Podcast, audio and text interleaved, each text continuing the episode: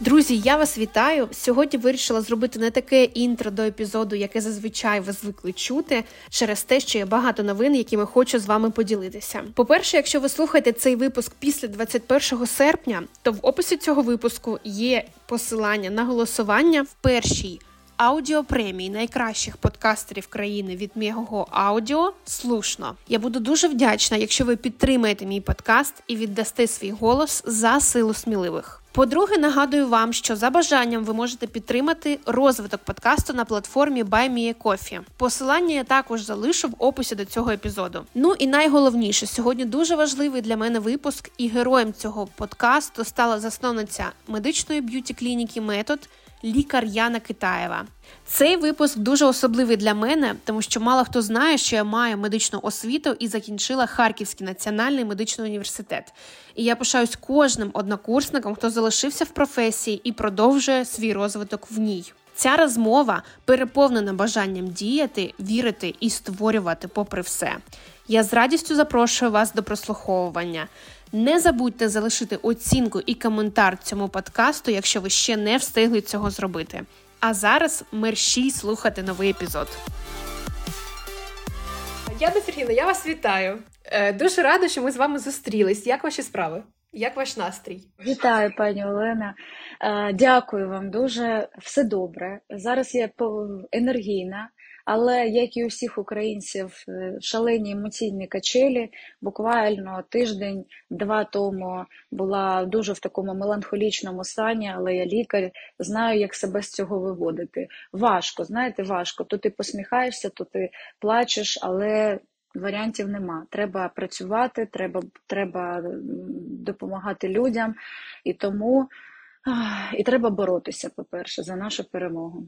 Давайте поговоримо про вас, про мрії, про те, як ви реалізували свою мрію побудувати класну клініку в центрі Києва.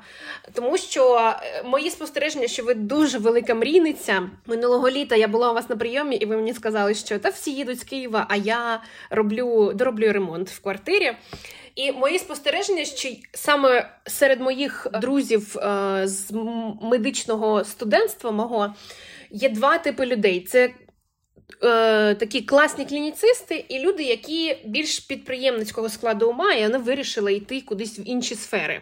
Але у мене немає друзів, які вирішили робити, умовно кажучи, там бізнес е, на... з медицини, скажімо так. Як у вас народилась і в який момент народилась мрія побудувати клініку? По-перше, я хочу трішки про себе розказати, що я лікар-дерматолог, дерматовенеролог, правильніше казати. Мені повних тридцять сім років, в цьому році вже там осінь, осінню буде тридцять вісім. І я хочу проговорити те, що коли я вступала в медичний університет, знаєте, я ще, можна сказати, що застала е, ті відголоски радянської системи. Тобто в мене були такі, е, дуже такі, знаєте, поважні, е, дорослі викладачі. І перше, про що ми мріяли, це бути класними спеціалістами, працювати в державній лікарні і якщо робити кар'єрний рост, е, то лише в державній лікарні. У мене навіть тоді і думок не було, що я можу відкрити свою клініку, тому що коли взагалі я вступала в медичний університет у дві тисячі третьому році, це початок нульових, я вже в школі знала те, що я піду лише в медичний. У мене навіть не було ніяких сумнівів, тому що в десятому класі в нас є такі друзі сім'ї. Я потрапила в, там, у нас є центральна районна лікарня. Я з маленького міста Шостка Сумської області. Багато хто думає, що Китаєва там київлянка, там, знаєте, там з професорської родини. Ні. Я з Сумської області, місто Шостка, е, така дівчинка, знаєте, ходила просто в школу, але я мріяла бути лікарем. І мені дуже подобалось. Знаєте, як я навіть коли відкривала аптечку вдома, мені просто цей аромат ліків, він зводив мене з розуму. І вже в десятому класі, будучи такою, знаєте, вже дорослою, такою певна осознаність в тебе є, я потрапила там у від...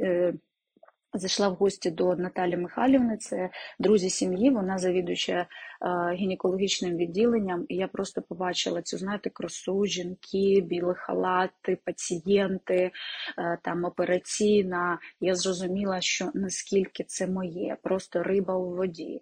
І е, в мене були завжди там додаткові біологія, хімія, я готувалася, я вчилася, я просто як шалена, там, знаєте, маточки, течінки, у мене ніч розбуди, я все розкажу, подвійне запліднення, все розкажу, і це, ну, у мене просто була ціль. Я розуміла те, що мені треба вступити в медичний університет, і це просто моя мрія. Вчитися було дуже важко. Як і багато студентів, я жила в, я жила в гуртожитку, але на той час у мене такий був віп-гуртожиток, там папа там з якимось другом домовився, я жила, більш такий гуртожиток був як для інтернів. Тобто у мене була ванна, у мене була, як я називаю, ванна кімната, де був там туалет і раковина, на дві кімнати, а душ був з першого по четвертий поверх, я жила там на шостому чи на сьомому, вже не пам'ятаю. Ось, і коли я вже закінчувала шостий курс, треба було обрати спеціальність, мені завжди подобалося те, що страшніше. Ну, от така я.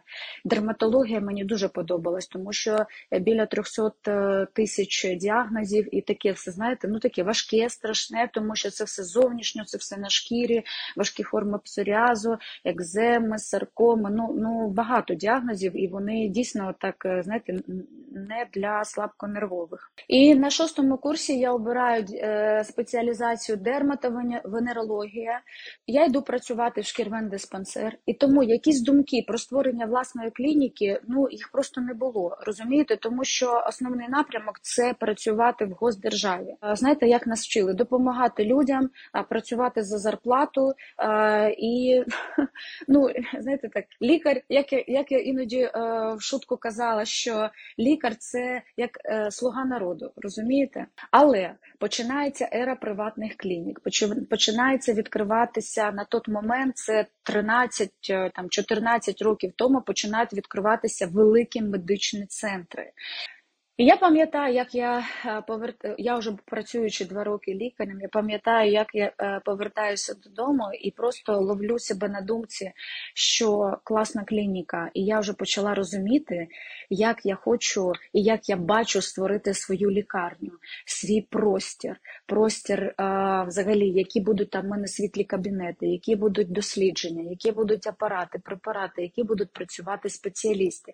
Але я на той момент була ще настільки тільки малою, розумієте, малою е, в плані е, розвитку свого духовного, розвитку там е, в плані е, в медичній сфері, що навіть не уявляла, як я це буду робити. Але на тому моменті я відчувала, що я ще просто дуже малий спеціаліст, мене, мене е, мало знань, але, знаєте, я вже почала... Е, дивитися навкруги, тому що в моєму диспансері працювали колеги, які були набагато старше мене. І на той момент я дивлюся і розумію, що якщо пройде час, то я буду, ну, я буду просто така ж лікар, як і вони.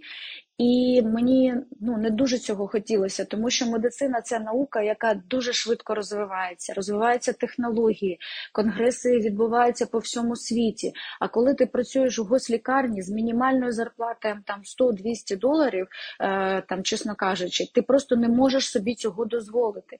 І я почала діяти. Я почала діяти, я е, почала паралельно працювати в приватних клініках. І я вже почала розуміти на той момент, як, як взагалі це робиться.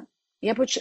По-перше, коли ти працюєш, тебе вже досвід наробляється, ти вже розумієш багато чого, як комунікувати, як вести пацієнтів, як вести там з важкими формами а, там захворювань.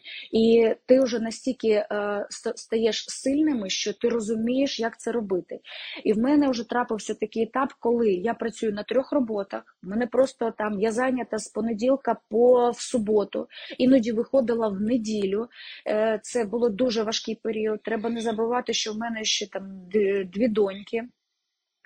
які я паралельно встигла народити, там, працюючи в обласному шкірвим диспансері. Ну, це дуже швидко, знаєте, я така взагалі людина дієва. І коли я там навіть пішла в маленькі декрети, я все рівно вела пацієнтів, я все рівно їздила на роботу, тому що для мене це було важливо, я повинна бути в професії. А, і коли настав той період, що е, три клініці на мене, е, пацієнтів багато, я не встигаю, я просто я не встигаю, тобі пишуть, в тебе з понеділка по суботу великий прийом, іноді виходжу в неділю, і в мене, знаєте, просто, я кажу, я не можу більше. І чоловік каже, зупинись, тобі треба вже просто, е, ти вже якраз на тому етапі, коли треба відкривати свій простір. Е, Чи боялася я? Страшенно. Ви знаєте, у мене був взагалі такий, такий етап, що я настільки боялася, що я не могла дихати. Як? Як я це зроблю? А чи, чи вийде це в мене? Знаєте, такий ще страх, ага, зараз, а якщо в мене не вийде, то, знаєте, всі з мене посміються. Але м, в мене є таке правило, що очі бояться, руки роблять. І навіть коли ще тільки почала працювати, я дуже багато чого боялася. Я боялася там вести пацієнтів, я боялася ставити діагнози. Але руки робили. І тому в дві тисячі двадцятому році я відкриваю свій медичний простір, я відкриваю свою клініку. Да, вона невелика була, да, вона була там на чотири кабінети з адміністрацією, але я розуміла, якою вона повинна бути, я розуміла, що я люблю, як у мене повинні бути взагалі оформлені кабінети, все згідно сангіг-режиму, які повинні бути стелі, все-все-все, просто мій простір, моя клініка, моя, як її називали, знаєте, моя лічебниця. І з цього все почалося. Чи було в мене багато коштів? Не було. Не було. А просто там, я, знаєте, як кажуть, по сусікам пошкрібла там те, що сама накупила з чоловіком, все вклала, там родичі там трішки допомогли. І чи там була в мене змога купити дорогі апарати? Ні. Але я знайшла там, як взяти правильно в оренду, і що зробити. І все, що я заробляла, я вкладаю завжди в клініку, в її розвиток, в апаратуру. Звичайно, що попрацювавши, я купила ці апарати. Взагалі медична апаратура, вона дуже дорога. Але, але працюючи, допомагаючи людям, тобі завжди Господь допомагає. Тому, да, були апарати в оренді, а зараз я їх купила. Розвиток клініки припав на е, досить складні е, обставини, скажімо так, нашого життя. Це ковід, це повномасштабне вторгнення. І м, який за весь цей час а, е, для вас був найважчий виклик? Удар був по всьому. Тому що ми відкрили клініку у дві тисячі двадцятому році, в лютому. І якраз буквально через три-чотири тижні почався ковід. І тут дуже важливо те, що я завжди говорю молодим спеціалістам, як, як, як важливо бути спеціалістом у всьому. Да, клініка займається естетичною медициною, але ми дуже займаємося багато дерматологією. І а, коли почався ковід, пацієнти мої, які знаходяться на лікуванні системними препаратами, у яких почалися на фоні там, стресових ситуацій загострення, там, екзема, псоріаз, там, там, акне. І ми просто працювали ургентно. Я кожен день виходила на роботу і працювала з пацієнтами. Когось вели дистанційно, ми, є там, ми працювали там, клініка там відправляла а, дерматологічні засоби. А, пацієнти, які знаходилися на лікуванні там, препаратів, вони зі мною. І це неможливо, коли людина там вдома а, і лікар просто там теж там десь на ізоляції. Ні. А, дотримувалися всіх сан, санепідрежимів, але ургент ургентно приймали пацієнтів. І тому робота клініки не зупинялася. І пацієнтів на той, на той момент було дуже багато, з різними діагнозами. Це був виклик, але ми його пережили. Тому дуже важливо розбиратися і е, поглинати всі глибини, глибину своєї професійної діяльності. Це дуже важливо.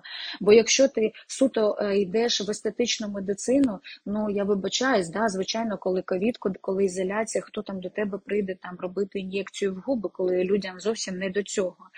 А, да, ну, пережили, окей, а, працюємо. Далі я відчуваю, що я, я взагалі з першого дня я мріяла, щоб у мене була дерматологія з гінекологією паралельна. Але на той момент відкрити гінекологію я просто не могла. І, ну, тому що в мене не хватало коштів на це все. А, попрацювавши, я, я хочу взагалі розказати таку історію, наскільки коли ти мрієш, як тобі допомагає Всесвіт. І я розкажу історію, як я взагалі знайшла приміщення своєї клініки другої, яку ми там розширили, як ми це все зробили. Знову ж таки, все, що з нами коїться, це все не просто так. І коли я зрозуміла, що ну, тісно, тісно стає, попрацювавши рік, я розумію, що мені треба гінекологія, мені, мені в клініці повинні бути суміжні спеціалісти. Я зранку збираюсь на роботу, і мені, телеф... і мені дзвінок. Я так, ну окей, там, алло-алло. Яна Сергіївна мені дала телефон Олічка. Олічка – це лаборант з лабораторії обласного шкірвендиспансера. Мені сказали, що я можу до вас потрапити, у мене щось там на тілі, мені треба допомогти, бо я боюся. Я кажу, добре, я буду через годинку в клініці на Подолі. О, супер, на Подолі, кажу, я теж на Подолі. І до мене прийшов в кабінет чоловік, я йому все допомогла, ми дуже там поговорили, через Олічку, через обласний шкінвер.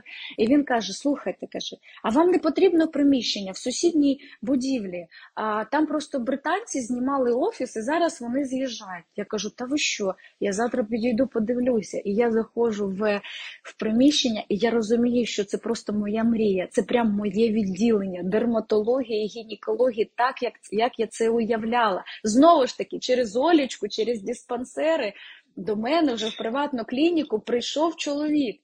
Так, і ми буквально там місяць-два і почали там проєкт, дизайн, ремонтні роботи. І вже в грудні двадцять першого року а ми в'їжджаємо в новий простір з дерматологією, з гінекологією, з естетикою, там, реабілітологією по тілу. А, ми всі щасливі, всі працюємо, апарати, препарати, лікарні, гінекологія повністю оснащена всіми новітними дослідженнями.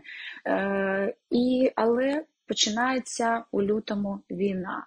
Оце був для мене самий такий, ну, самий страшенний виклик, болючий, тому що ох, я... Я, ну, мене, мене не було якогось там шаленого стресу. Ми взагалі там до п'ятого березня були в, в Києві, на Подолі. Я живу на Подолі з дітьми. І е, я не могла в це повірити. Бо я в, в день війни прийшла в клініку. Перше, що я перша, перша думка, це швиденько всім виплатити зарплатню, тому що я розуміла, що зараз дівчата мої будуть, ну, ховатися хто куди. Я перше взагалі це про колектив. Я не могла в це повірити. Просто було таке шалене несприйняття ситуації, тому що не може бути. А, як далі, далі жити, що робити. Я нікуди не поїду, я буду сидіти в своїй клініці. Але а, ну, ми розуміємо, що почалось страшне, і ми вирішили з сім'єю також виїхати, виїхати на захід України. І ми завжди, там, я була на зв'язку зі своїм колективом, ми виходили і в Zoom, у нас була підтримка, ми постійно виходили на зв'язок. А, а, ну, Ми збирали команду фізично, морально, постійно. Ну, це, це, це був дуже важкий період. Але, в, але коли ми вже так трішки прийшли до тями, я розумію, що треба, треба, ну, треба жити. І ми почали хоча б Просто я навіть пам'ятаю той день, коли я проговорила, що дівчатка, кажу, там, мої пацієнти, мої янголи, якщо щось, я розуміла, що хтось десь сидить по селах, по якихось глибинках, і я просто проговорила, що запрацювала нова пошта, і кажу, якщо щось комусь потрібно, ми просто можемо виправляти, відправляти. І це був такий знак, тому що е, людям, ну, повинно, дуже важливо розуміти, що нормальне життя, воно не зупинилося. І якщо навіть якісь засоби догляду за собою, вони, що вони можуть це купити, вони можуть доглядати. Тобто ми почали потихеньку повертатися до нормального життя. І я була на заході України, і мені пише моя колега, у неї клініка своя у Львові, і вона пише, що там, Яна, якщо тобі потрібно, просто спокійно можеш приїхати і попрацювати. І я написала своїм дівчатам, що я можу приїхати в клініку у Львові, попрацювати. Боже, це був шалений бум. А дівчатка до мене всі поприїжджали, просто пообніматися, просто побути разом, тому що, ну, я пам'ятаю просто ці дні, це, знаєте, такі, такі ж неймовірні години були щастя. І я просто вже не могла сидіти, і я пам'ятаю, як дванадцятого квітня я вирішила, кажу своїм дівчатам, своїм донькам, чоловіку, кажу, все, я не можу, я їду в Київ, мені треба працювати, я їду в Київ. Я пам'ятаю, як я тринадцятого квітня їду додому з заходу України і написала в себе вже в сторіс, що, дівчатка, я завтра буду на роботі, і клініка починає вже відновлювати прийом. Боже, я, в мене на наступний день вже була повна клініка пацієнтів, всі просто прибігли, подиви, просто випити каву, побути разом, щось там зробити. І я пам'ятаю, як мені навіть писали мої пацієнти, як їм важливо було це почути від мене, що клініка відновлює роботу. Також потихеньку почали з'їжджатися мої спеціалісти, повернулись мої гінекологи, дерматологи, і ми в такому воєнному режимі степ-бай-степ почали працювати. Пережили, пережили це все, але такий шалений виклик для мене ще був зима. Коли були блекаути, і ви розумієте, що клініка – це велика машина, які, ну, це апарати. І коли почалися блекаути, відключення світла, пацієнти розписані, це гінекологи, апарати УЗІ, це лазерне шліфування, це великі машини, яким потрібно, ну, не можна такого виключати, включати. І в нас почалася ця ера генераторів, акумуляторів. Я навіть це проговорю, що клініка витратила близько сімсот тисяч гривень на це все. Щоб вкладати в це в розвиток, ми вкладали, е, ну, чесно кажучи, в цю всю єрунду. Ну, але витримали все. Як, якщо, на, на даному етапі я навіть боюся такої зими, якщо вона буде, буде в цьому році. Тому виклик був за викликом. Ось так ми його і переживали. Е, треба, не знаю, вірити, працювати, емоційно триматися. І коли ти, і ще дуже важливо, коли я відкривала клініку, у мене не було думок, там, знаєте, скільки я буду заробляти, які будуть кошти. У мене були думки, по-перше, про допомогу людям. Як я це все, про, про результати. Те, що там про там, знаєте, те, що там про, про зарплатню, там чи те, що я про це головне, це зарплатня моїм співробітникам. Про себе я взагалі не думала, і про те, як я е, якісно можу допомагати своїм пацієнтам, і це дуже важливо. І коли ти просто працюєш на результат, коли ти працюєш во благо, то тоді тобі і Господь допомагає. Розумієте, і я, я навіть оце проговорю, я навіть як до мене прийшло це приміщення. Це ж це, це знову ж таки, знаєте, це такі знаки, знаки долі були. Тому виклики шалені, знаєте, і мені навіть пацієнти мої е, кажуть, що Яна Сергіївна, ну у вас дуже весело, то у вас ковід, то у вас війна. Але ми вас любимо, і для нас дуже важливо, ну, те, що клініка, в мене клініка, так, вона більше, ну, такий жіночий рай, тому що гінекологи, дерматологи, реабілітологи, так, в мене є пацієнти, чоловіки, але все ж таки більше вісімдесят - вісімдесят п'ять відсотків це в нас більше жінки. Що, що ще важливо, що теж хочу проговорити, що дуже важливий варіант, дуже важлива такий аспект у роботі, те, що е, ще до війни клініка завжди, завжди допомагала дитячим будинкам, будинки літніх людей. Е, тому Під час війни ми активно займаємося волонтерством, дитячі будинки, літні люди, вони як були зі мною, так і постійно в мене є там певні кошти, які я відправляю на допомогу. Під час війни ми купили швидку допомогу в Павлоград, в дитячу лікарню, і постійно працюємо, платимо податки, заробітну платню. За під час війни ми взяли вісім нових співробітників. Вісім нових співробітників, це дуже важливо. І я купила чотири нових апарати. Тому, так. Я, до речі, пам'ятаю ось ці моменти, коли ви кажете, що розпочала працювати нова пошта, давайте ми будемо, там, є можливість відправляти догляд домашній. Я пам'ятаю ось ці моменти, тому що там виїжджали з Києва без... Без, без своїх, скажімо так, баночок, отак схватили собак, документи і ноутбуки, і поїхали. Але ось це, я пам'ятаю, ось це відчуття весною е, в тому році, коли хоп, і ти, там, твої, ти, тобі передали твої крема, там, твої всі баночки для обличчя.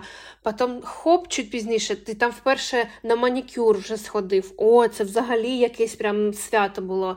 А потім вже там все. Приходимо, давайте, коліть мені ботокс, бо я давно хотіла, і вже в мене ще більш зморшки стали вже статичні, розпочались зморшки, тому що з війною вона точно не додала нам всім краси, але ну, тобто, я пам'ятаю це відчуття, коли це е, такі якісь... Е, Для психіки це такі стовпи якоїсь впевненості, що ось так, я сходила до косметолога.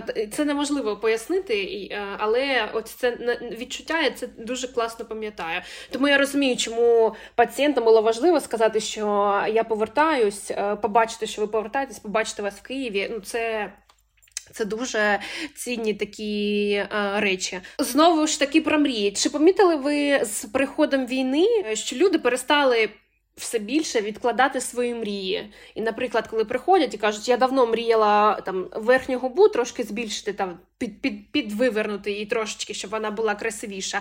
Давайте все, не будемо відкладати, робимо. Або там давайте колемо, коліть мені все, що взагалі. Як ви вважаєте, щоб я була суперстар просто? Чи помітили ви це, це по своїх пацієнтах? Звичайно. Я навіть хочу сказати про себе те, що, ви знаєте, у мене була мрія. Я коли повернулася якраз тоді в квітні з заходу України, в мене була шалена мрія зробити капітальний ремонт у квартирі. І що ви думаєте? Я його почала літом. Просто капітальний ремонт. Я з'їхала в сусідній дом з родиною своєю, в сусідній будинок, і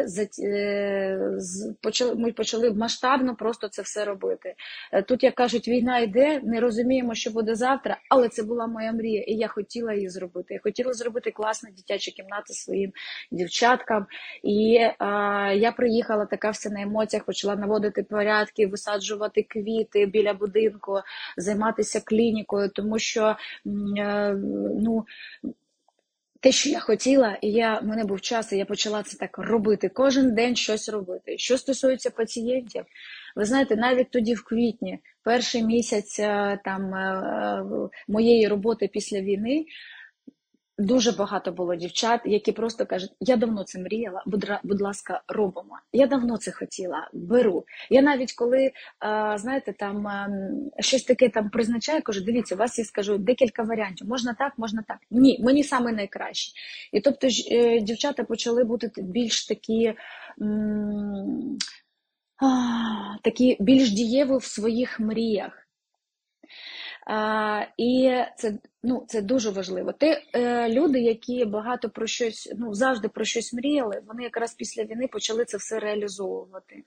І такого, знаєте, що, от якраз ви там заговорили про ін'єкції токсину. Ну, е, так, це такі ін'єкції, які, е, ну, взагалі в Америці це ін'єкції такого, знаєте, обідньої перерви, але в нас іноді дівчаткам треба це морально налаштуватися, подумати. То після війни, після початку війни, якраз коли ми вже це все прийняли, нема зараз такого. Лікарю, я це хочу, ми це робимо. І тому зараз зовсім інша психологічна картина. Зовсім. Тому... Тому ми зараз більше, більше собі дозволяємо. і сміливо мріємо, і ці мрії ми реалізовуємо. Так, да, це правда. Це правда. Я, наприклад, теж цей приклад, коли давайте колимо. І в серпні я прийшла, і все, давайте робимо все. Що може вас вивести з себе? Ви знаєте, таке дуже гарне питання. Я про нього... Я іноді задаю його собі взагалі. От, знаєте, там іноді якусь анкету можеш заповнювати. Так, що, що, що вам не подобається, що може... Я хочу проговорити перший пункт, що стосується моєї професійної діяльності, це непрофесіоналізм. Поясню. Я дуже багато, коли, ну, коли ми розширювали колектив, якраз це, це ми робили в минулому році під час війни, тому що все рівно, як і багато компаній, там небагато, але деякі мої дівчатка все ж таки залишилися за кордоном. Ми там підтримуємо зв'язок. Я завжди кажу... Знаєте, життя така штука, що ми не знаємо, що буде завтра. Тому сьогодні вони за кордоном, завтра вони вже можуть бути в клініці, там працювати. Це правда, я їх дуже люблю, і ми, ми на зв'язку з, з моїми квітками, з моїми лікарями. І моя Мариночка, там, така управляюча в мене, вона зараз у Лондоні, але все рівно нас веде дистанційно, каже, моя метод, моя Яна Сергіївна, все, що треба, я буду робити. І що стосується от, непрофесіоналізм, про що я взагалі? Це коли, знаєте, на співбесіду приходять лікарі, які закінчують медичний університет, які закінчують інтернатуру і просто не знають елементарного. А до мене на роботу потрапити ну, непросто, тому що там, знаєте, якщо ви там красиві очі, ну це добре, але це мені не підходить. Я е, роблю певне інтерв'ю. Те, що стосується дерматології, естетичної медицини, це само собою, я там задаю багато питань. Якщо я бачу, що там лікар те і те знає, але в чомусь там трішки плаває, то взагалі не проблема, ми навчимо усьому. Але мені потрібно клінічне мислення, мені потрібна база знань. Це дуже важливо. І коли я бачу, що людина просто не орієнтується, які призначити антибіотики, не розуміє взагалі в дозі, не знає, як вести елементарні дерматологічні діагнози, ну, в мене це, ну, ви знаєте, ну, для мене це, ну, це, ну, це нож, ну, це нож у серце. Ну, ну просто. А ще був такий випадок, знаєте, коли приходить дівчинка і каже, Яна Сергіївна, я мрію у вас працювати, я хочу такого розвитку, такого стрибка в своїй професійній діяльності. Я кажу, ну добре, а яке у вас хобі? Нема в мене хобі. А що ви робите після роботи? Я після роботи приходжу і сижу вдома, новини читаю. Добре, а чим ви взагалі займаєтесь? Де ви навчаєтесь? Що робите? Нічого не роблю. Тобто людина знаходиться в повному такому депресивному стані, але вона хоче, щоб я зробила якийсь, якийсь стрибок за неї. Ні, мої рідні, такого не буває. Е, ви знаєте, я сама іноді можу знаходитися в різному стані, але що стосується роботи професійної діяльності, це та сфера, це та, як кажуть, е, доріжка в мене, яка взагалі не, до, мої, до мого емоційного стану не має відношення. Хочу я, це не хочу, але я це роблю. У мене є обов'язки, є в мене настрій, нема настрій, мені треба розібратися, зустрітися з менеджерами, розібратися в лазерах, що я інше купляю, УЗД-діагностика шкіри, треба це все організувати, навчання лікарям, треба все навчити, все зробити, тобто є в мене певні пункти, і це не залежить, є в мене настрій, нема, я це роблю. Це може більше там впливати, там, хочу я піти погуляти чи не хочу, чи кудись я хочу поїхати чи ні. Сам я можу, вже це залежить від мого емоційного стану.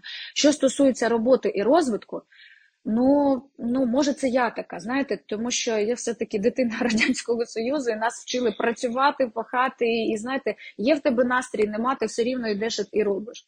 І тому... Якщо ви вчитеся, якщо ви там, вже, як кажуть, пашите в медичному університеті шість років, ну, я вибачаюсь, ви повинні знати це все. На інтернатурі вчіться. Інтернатура – це як уже початок професійної діяльності. І треба розбиратися, треба вчитися, треба читати літературу. Зараз стільки е, курсів, зараз стільки є е, гайдлайнів, ти можеш е, знаходити стільки інформації. Я пам'ятаю, коли мені було там двадцять чотири - двадцять п'ять років, це п'ятнадцять - тринадцять - чотирнадцять років тому, там, знаєте, е, я там собі накупила підручники по дерматології, ну так, я там могла з колегами порадитися, але там глянути нові протоколи лікування або нові дозування, що нового, нас ну, неможливо це було.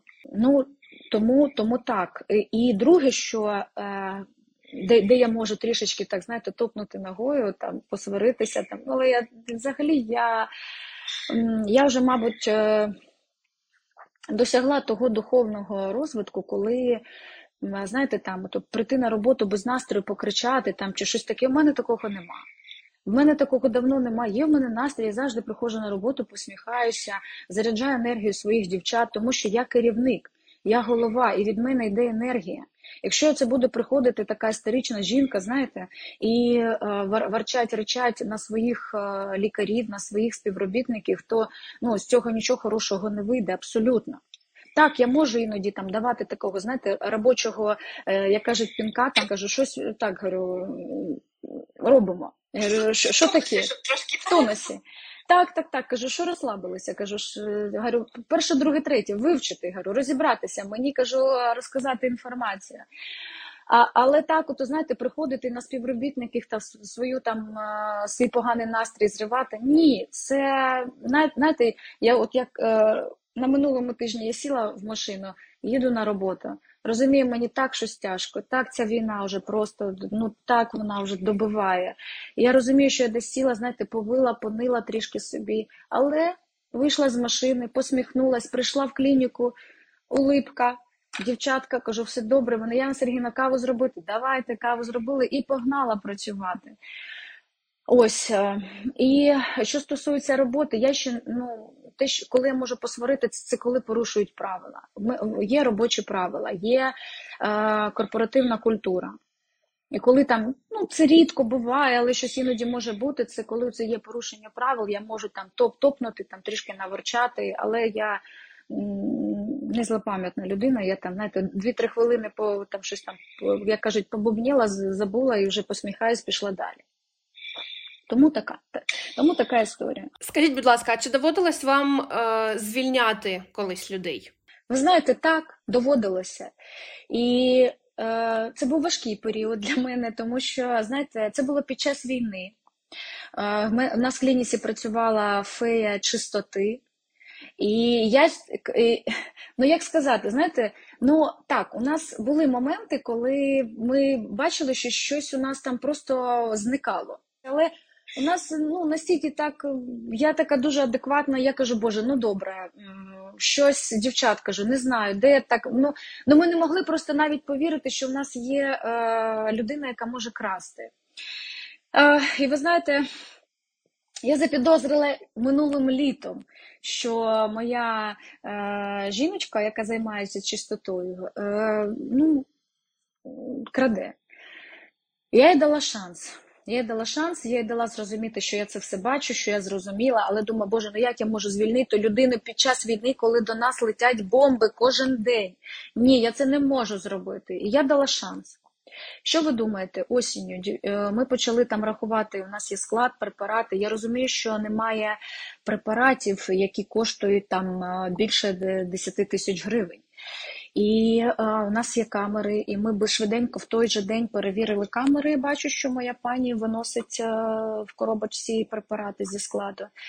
Ну, вона була звільнена наступного ранку, там були і сльози, і, про, і пробачте, я і мені нікуди від... Ні, ну, це, це просто категорично ні. Займалися в мене звільненням там, ну, мої дівчата, мої, які займаються управлінням організаційними питаннями. Тому і таке було. І ніхто від цього не застрахований, тому що е, мені дуже важливо, що там, хто мене почує, що, знаєте, солоденького в бізнесі м, дуже багато, але є і моменти, які тебе просто можуть зводити з розуму. Знаєте, я була в шоковому стані, ну, десь місяць, тому що я не, не розумію, думаю, боже, в тебе гарна зарплатня, в тебе все стабільно, е, колектив дуже любить, лікарі балують, все в тебе класно, ти просто беру, береш і виносиш з-під носу, е, ну, і я, і я розумію, що зараз під час війни, щоб вона отримала таку роботу і зарплатню, ну, це неможливо.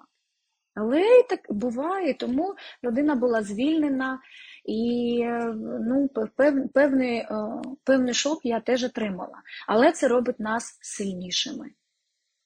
Тому буває. Я хочу, щоб просто питання дуже гарне. І коли, знаєте, люди там розказують, там багато бізнесменів, там багато лікарів розказують про свій бізнес, люди повинні розуміти, що є і інша сторона.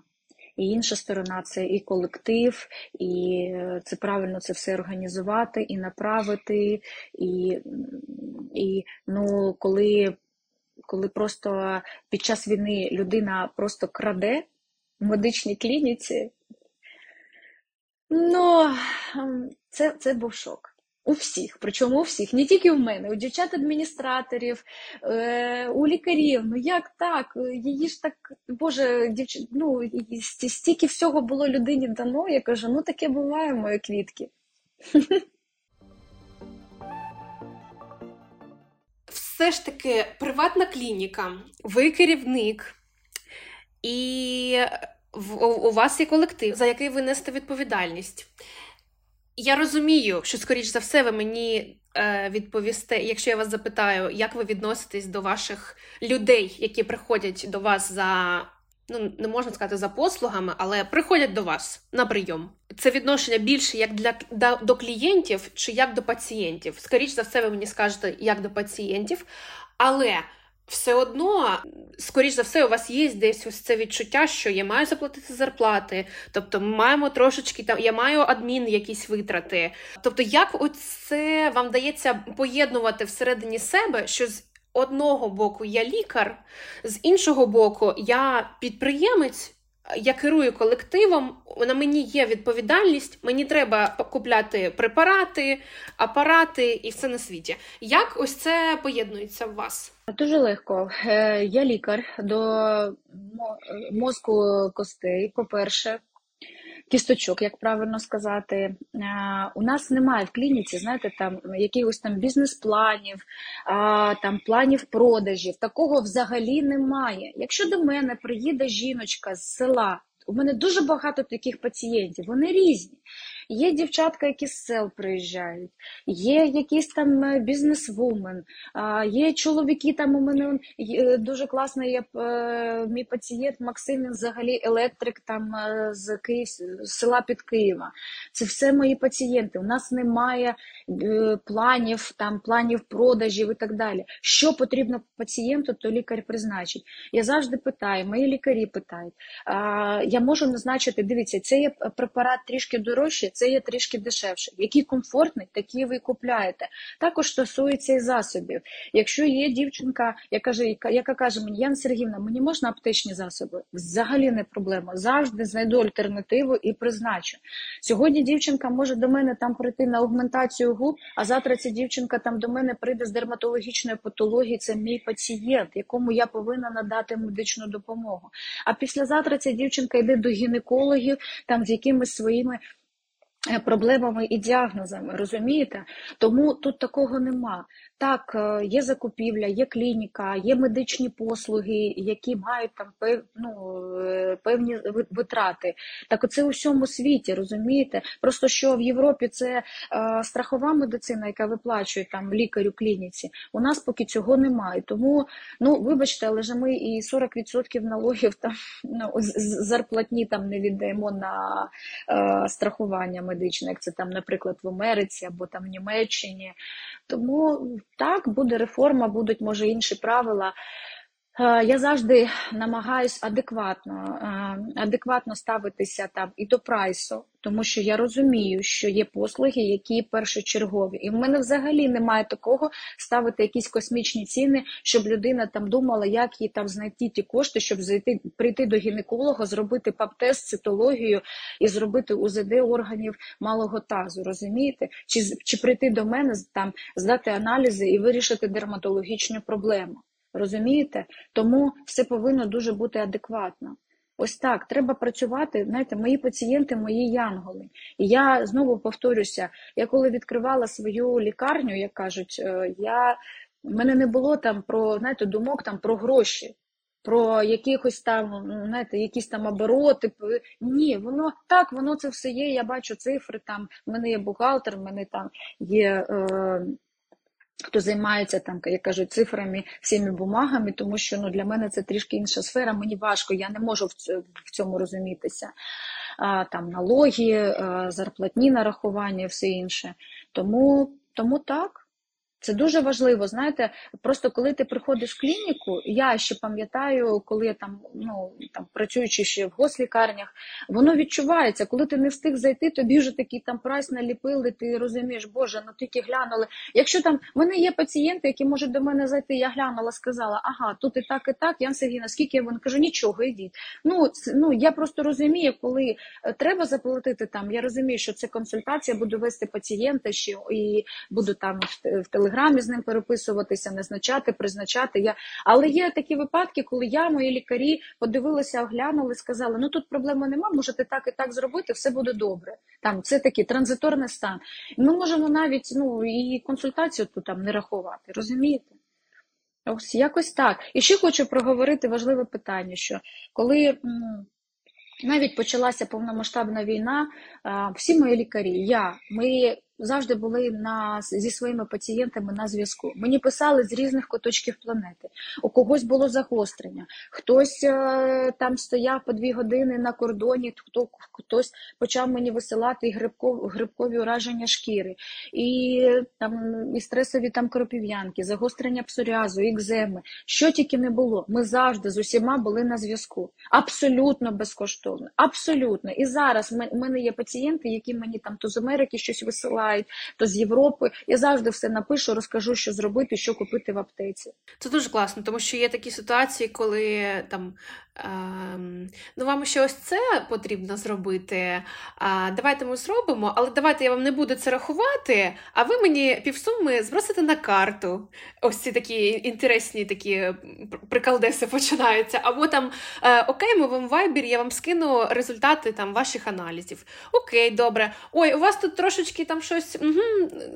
Хоча там з, ти спілкуєшся, потім консультуєшся зі своїми е, одногрупниками, вони кажуть, Лен, це там проходяще, це, ну, тобто, нічого страшного, а, а ось карта, будь ласка, за консультацію. І це, ну, я все розумію, я все розумію, але, м- але не все.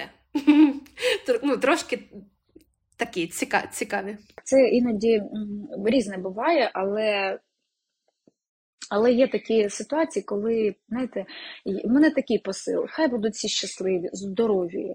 Якщо я комусь буду корисна, я іноді просто, навіть коли працюю, я розумію, що мені там нависилали якісь клінічні стани, я просто швиденько надиктувала, сказала, що робити, що це то-та і то-та, робити ось так і так. Лікар, що я вам винен? Кажу, нічого, просто ну, мені не важко там, надати якусь консультацію, якщо там дівчинка в Іспанії, там, е, вона б хоча буде розуміти, який в неї діагноз, і якщо йти там, до сімейного лікаря, то взагалі який рецепт треба. А, ось, ну, це, це, це мій підхід, це може я якась інша, ну, кожного своє, розумієте, тому, тому так. Як ви вважаєте, у вас дві доньки, як ви вважаєте, що найголовніше ви маєте дати їм, як мати? У мене дві класні дівчинки, я їх обожнюю. Євочки, моїй старшій доньці чотирнадцять повних років, Моніка, це наша солодка Моніка, їй десять. Ви знаєте, перше, що я хочу проговорити, я трудоголік. Знаєте, сильно там сидіти в декреті, і в мене просто не було часу, тому що я завжди була в своїй професії, в своїй діяльності, але я хочу сказати, що е, все, коли, коли потрібно, ти все встигаєш. Так був час, коли я працювала на трьох роботах, і дівчатка мої, хто в перший клас, хто там, Євочка була в початковій школі, Монічка в садочку, я зранку лечу, завожу Моню в садочок, е, потім лечу на роботу, з однієї роботи перескакую на іншу. Там у мене, мене, я дуже люблю свою Наталю Михайлівну, у мене була медсестра в шкірному е, диспансері, і вона мені е, там допомагала забирати дівчат в садочку, там завоз, ще заводити їх там на всі гуртки. Це, це наша, знаєте, як е, е, член родини, зараз вона теж в Європі, наша Наталі, це така наша була помічниця. А, ось, тому викручувались, все встигали, і на кружки бігали, і в садочок, і в школу, і мама, просто, я просто іноді, знаєте, я живу на Подолі, прям летала по Подолу, і основне це було, знаєте, це е, сильно там е, воспитувати дітей, ну, вони просто дивляться на батьків і беруть поведінку батьків, як я себе поводжу, як я взагалі працюю. Е, Ну, просто є модель сім'ї, і дитинка це завжди поглинає. Перше, що я дуже хотіла в них виховати, це самостійність. У нас такого нема, знаєте, в сім'ї, що я там, е, там, е, до, до, там чуть ли не до п'ятого-шостого класу в школу воджу, там... Е, стаю, перевіряю, там, зуби почистили чи ні, там, чи в душ сходили, ні. Дівчата у мене дуже самостійні. Іноді вони бачать, як працює мама, іноді вони тихенько взагалі встають в школу, снідають, беруть рюкзак і йдуть. Тобто в мене такого нема, що я там воджу, перевіряю, всі самостійні. Так, контроль мамин та папин є, але абсолютно з семи-восьми років вони там їздять самостійно у табір. Там вони можуть там, вони за собою доглядають, вони можуть там щось і випрати, і там і себе розчесати, причесати, там волосся, там ну все, все, все, все. Я навіть коли приїжджала, просто квіточки, все. Е Ну, це, це дуже мене. Е я дуже раділа, тому що дуже важливо це самостійність. І я знаю, що коли там в мене нема дома, старша донька, вона завжди і вечерю приготує, і Монічку погодує, і мамі ще нагодують з папою, там вечерю накриють. Ну, ну ось так, це, це важливо. Пер, і друге, це, знаєте, у нас таке правило, знову ж таки, в сім'ї. Головне, що я повинна дати своїм дітям, це знання. А все інше вони куплять собі самі, тому знання. А дівчатка мої навчаються, додаткові викладачі, Євочка ходить в приватну школу, і зараз вона на, на, на навчанні в Америці, а, тому для нас навчання це на першому плані. Я знаю це по собі, і дітям я, Єва розуміє, що ну, лікарі... Зараз діти зовсім інше покоління, щоб там проговорити, що вони будуть у мене лікарями. Ні, вони не будуть лікарями. Єва така більш у мене взагалі математичні науки. Монічка така дуже творча, і е, тому я завжди їм організовую такі міжнародні поїздки, там додаткові вчителі, тому що головне це знання. І якщо там уже дитина е, є, має певний орієнтир, ким вона хоче бути, ми е, з чоловіком намагаємося їй допомогти. І Єва вже зараз, вона в дев'ятому класі ось буде, вона мені вже проговорює, що я хочу обирати університет і до нього готуватися. Це дуже важливо. Як ви відчуваєте зараз, що для вас бути українкою? Ви знаєте, я взагалі така, ну, я патріот своєї країни, але я це відчула, колись у мене був досвід, колись у мене був досвід, а чоловіка перевели в іншу країну, я ще була в декреті з другою дитинкою, там маленький в мене такий був декрет, і чоловіка перевели в іншу країну попрацювати. І в мене був такий досвід там трішки пожити в іншій країні. Ви знаєте, я відчула, я відчула весь депресивний стан емігранта. Я настільки була не в своїй, не в своєму житті, мене просто перекрили кислород. Я почала в якомусь такому бути депресивному, неврозному стані і розумію, що мій Київ, моя країна – це мій шлях, це моя земля. І тоді е, я чоловіку сказала, вибач, я тебе дуже люблю, але я повертаюся в Київ. Він такий, ну це важкий дуже був період в нашому житті. Чоловік сказав, окей, я за тобою, я розумію. І це не моє. Я хочу бути вдома. Я люблю свій Київ, я люблю свій Подол, я люблю своїх людей. І зараз під час війни ну, ми бачимо, наскільки у всіх загострився патріотизм, як ми любимо свою країну. Я хочу проговорити такі емоції, коли я навіть зараз їжджу за кордон, ми там багато навчаємося. Я була і в Азії за період війни, і в Америку літала, і в Європі. Наші, ну, конгрес, медицина, вона не зупиняється. Люди за кордоном, знаєте, приїхав кордон, це інше життя. Там у них нема війни, і в них своє щасливе, повноцінне життя і розвиток. І коли я повертаюсь додому, коли я вже переїхала кордон, я просто відчуваю зовсім іншу силу і енергію. Зовсім іншу. Все, я, я працюю, я вже там, у мене вже телефон розривається, я вже якісь там думки, вже погнали щось робити. І тому, і навіть, ну, що казати про патріотизм, любов до держави, ви ж бачите, що я вже з квітня працюю, з минулого року, і розвиваю свою клініку, і далі, далі, далі. І я, я дуже вірю в перемогу, і я вірю, що це зло, воно закінчиться.